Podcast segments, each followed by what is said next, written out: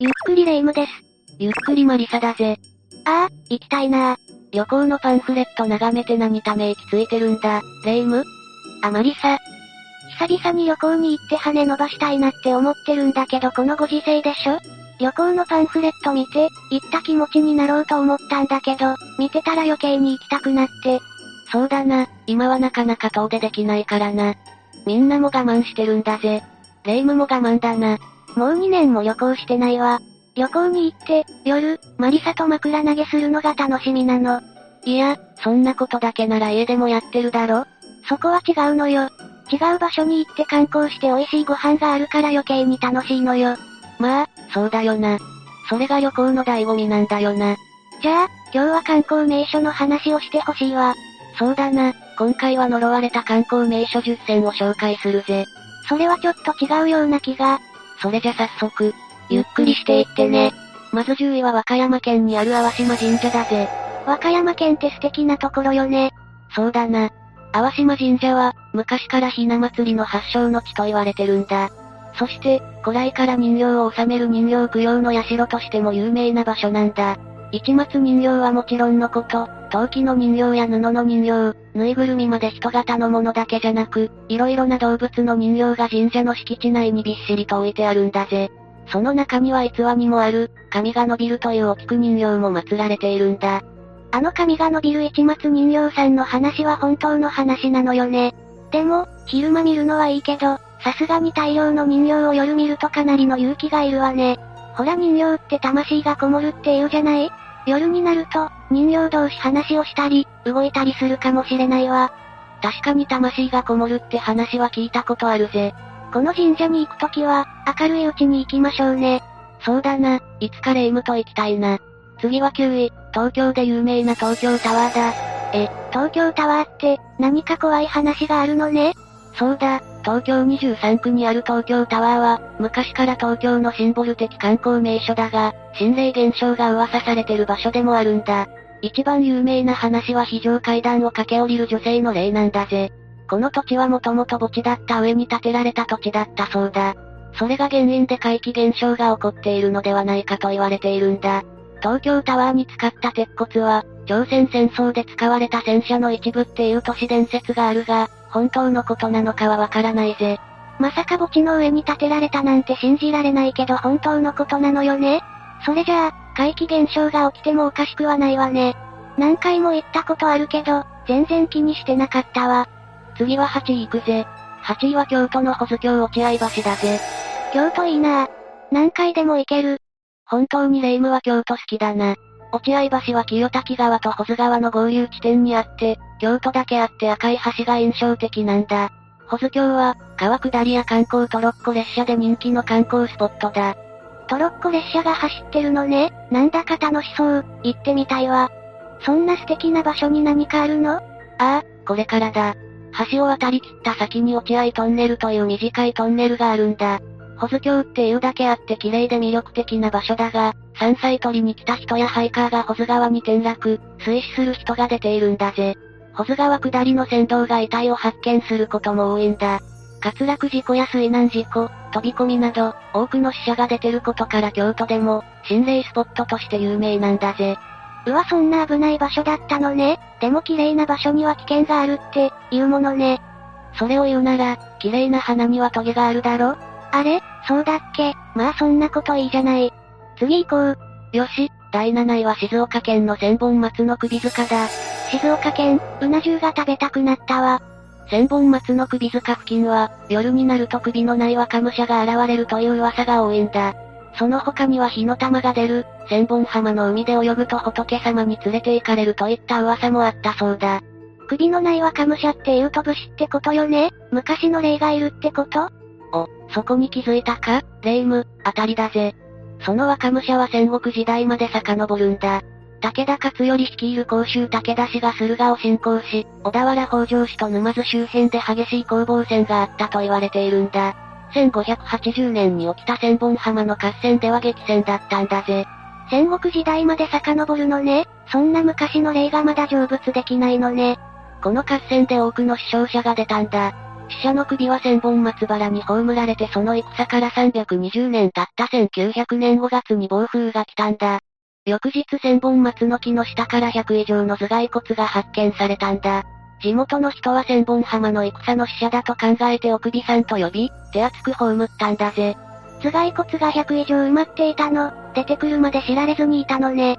きっと誰かに知らせようとして霊になって出てきていたのかも、早く成仏できるといいわね。そうだな。早く成仏してほしいな。本当に戦なんて、何の意味もないと思うぜ。次は6位、山梨県の花魁淵だ。ここも何かあるのね？花魁淵は一ノ瀬川と柳沢川が流れる渓谷で薄暗く、なんとも言えない雰囲気が感じられる場所なんだ。花魁淵の正式名称は55人淵だと言われているんだぜ。恐怖体験が多い心霊スポットということで霊能者が来て、霊視するほどなんだぜ。霊視によるとこの地には切り殺された複数の霊がたくさんいるって言ったそうなんだ。いい、霊視までしてるんだね。絶対出るよね。花魁淵には伝説があって、黒川金山の労働者のために遊郭ができたんだ。遊郭で働く遊女55人が皆殺しにされた事件が発生した場所なんだ。黒川金山を閉山するときに金山奉行が金山のある場所を知られたくないため、金山の仕事をしていた配下を殺して遊女全員を橋の上から落として殺害したと言われているんだ。他にも12人いたお坊さんを金坊主淵という名前の深淵に落としたと歴史の書物に記されているんだぜ。一生懸命働いていた人たちを殺すなんてひどすぎるわ。それなら最初から連れてこなければよかったのに。だから、そこに行くと心霊写真の類や、花魁姿をした者たちが手招きをしてきて、それに近づくと滝から落ちてしまう事故があると言われているんだ。花魁が追いかけてきたという話もあるぜ他にも数えきれないほどの目撃談があるそうだ。ここは、肝試し目的で行ったら危ないわね。今は花魁淵に行く道路は通行禁止にされているんだ。車はもちろん、徒歩でも禁止になってるから行く人もいないだろうな。次は5位、和歌山県の三段壁だぜ。南紀白浜の名称の三段壁だ。高さ60メートルの断崖絶壁は自殺の名所と呼ばれ、毎年10人を超えるほどの自殺者が出ているんだ。実際にそこで写真を撮ったら、長い髪の女性の顔が浮かんでいてその顔に7つの黒い球体が取り巻いてる姿が映っていたそうだ。三段壁にはエレベーターで降りる洞窟もあって、そこは戦国時代の熊の水軍が隠し要塞にしていた話もあるそうだぜ。あまりに自殺者が多いため、地元の観光協会は崖際に柵をつけて監視カメラや命の電話などを設置して自殺防止に努めているそうだ。そんなにしても自殺者は減らないの？なんだか飛び込んだ人たちが向こうの世界に引きずり込んでいるように思えるんだけど。そういう力もあるのかもしれないな。言えることは、悩み事を抱えている人や人生に諦めを感じてる人は絶対行かない方がいいぜ。そうね、心が弱くなってる時は良くない例につけ込まれやすいからね。ただの観光地として楽しむなら良いわね。その通りだ、間違えても心霊写真を撮ろうなんてことしない方がいいぜ。取り返しがつかなくなったら大変よね。次は4位、北海道の平和の滝だ。札幌にある観光地だわ。でも平和の滝っていうくらいだから、安全な場所みたいだけどだが、ここも地元では有名な心霊スポットでもあるんだぜ。まあ、心霊現象がなければ北海道の自然を味わうにはとても良い場所だ。滝好きな人も平和の滝は、何度来ても癒される場所らしいぜ。平和と名付けられているのは、地名から付けられたそうなんだ。この地域を開拓するときには困難が続いたんだ。開拓した人たちの気持ちが込められ平和と名付けられたんだぜ。じゃあ、心霊スポットっていうよりも神秘的なスポットじゃないのかしら？何にも感じない人にとっては綺麗なスポットでハイキングスポットとしても楽しめてるんだろうな。何も感じない人？それって霊感のある人はそうじゃないってことなの？平和の滝は平和の名を持ちながら飛び降り自殺が多く出た過去があるんだ。滝壺に向かって自ら命を絶っている。自殺者が続いた時期もあるらしいぜ。それから平和の滝にはトイレがあるんだ。以前男性がトイレで昇進自殺した事件もあるそうだ。その後、新しいトイレを作ったんだが、今度は男性が首吊り自殺したんだぜ。他にもたくさんの心霊話があるが、平和の滝は夜は行かないことをお勧めするぜ。やっぱり怖い場所だったのね。なぜ自殺者がいるのかはわからないけど、そこで亡くなった人が呼んでいるのかしら。ああ、考えると余計に怖くなるわ。レイム、これからベスト3だぜ。トイレは大丈夫か？大丈夫よ、行きたくなったらマリサに来てもらうから。じゃあ、3位は京都の清水寺だぜ。清水寺は超有名なお寺だわ。よく修学旅行に行く学校があるわよね。その清水寺だ。境内にある地主神社は縁結びの神として有名だ。縁結び？とってもいいところだわ。行きたい。いや、空いているのか？続きどうぞ。その一角に、牛の国参りに使われた呪いの祈り杉があるんだ。どんな願い事でも一つだけ叶えてくれると言われている一眼成就の神様、おかげ明神の後ろに祈り杉があるんだぜ。この杉の木は実際に、牛の国参りで藁人形を打ち付けた木だから今でも五寸釘の穴がボコボコ開いているんだぜ。ひー、怖い。霊夢にはいい話もあるぜ。帰り道の出口に甘味どころがあるんだ。名物の冷やし飴は疲れが取れるからおすすめだぜ。わあ、そこはぜひ行きたいわ。すごい変わりようだな。次は第2位だ、沖縄万座網だぜ。沖縄、一度行ったことあるわ。すごく海が綺麗で星の砂、まだ持ってるわ。でも万座網は行かなかったわ。万座網は沖縄を代表する景勝地だ。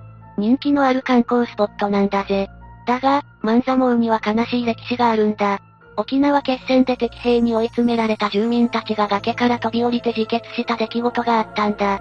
それから霊感のある人が行くと行進する兵隊の足音や兵士の霊を見たという噂があるんだ。ここでは心霊写真が撮れることから興味本位で写真を撮る人がいるんだが、その後、体調が悪くなりお祓いをしてもらったという話もあるんだぜ。興味本位とか面白半分で写真を撮るのは絶対危ないわ。観光地として楽しく行った方がきっと景色も絶景だわ。その通りだぜ。晴れた日に行けば最高に綺麗な海が見れるぜ。それじゃ最後、第1位は青森県の恐山だ。やっぱり、恐山だわ。霊夢の勘が当たったわ。高野山、比叡山と並んで日本三大霊場として有名な恐山だぜ。死者が訪れる山とされているんだ。霊感のある人が行くとたくさんの霊を見るらしいんだ。霊感のない人でも参拝している途中に頭痛やめまいに襲われる人もいるというぜ。恐山にある三途の川の石には霊がついてるから絶対に持ち帰ってはいけない。今でも委託を通して死者とのつながりを持てる場所でもあるんだ。日常から離れて死後の世界に触れてみることでまた今までと違う生きる価値観を見出せるかもしれないぜ。温泉もあって、絶景を満喫できる場所でもあるから、一生に一度は行ってみる価値がある場所だぜ。今までの怖さと違って、ちょっと怖い話もあるけど素敵な観光名所なのね。でも絶対に石は持って帰らないわ。あと、霊も持ち帰らないようにしないといけないわね。石だけは本当に持って帰らないでくれ。今回は、観光名所でも有名な場所と私の知らない場所もあったけど、怖い話があるって思うと、また違う目で観光できるわね。そうだな。曰くのある観光地でも怖いと思っていくとあまりいいことはないし、視野も狭くなるからな。いいところを清い気持ちで見れば綺麗な部分だけ見ることができて最高の思い出になるんだぜ。やっぱり人気だから観光地になるんだものね。よし、じゃあパンフレットでも見て楽しもうぜ。今日はここまでだぜ。ご視聴ありがとうございました。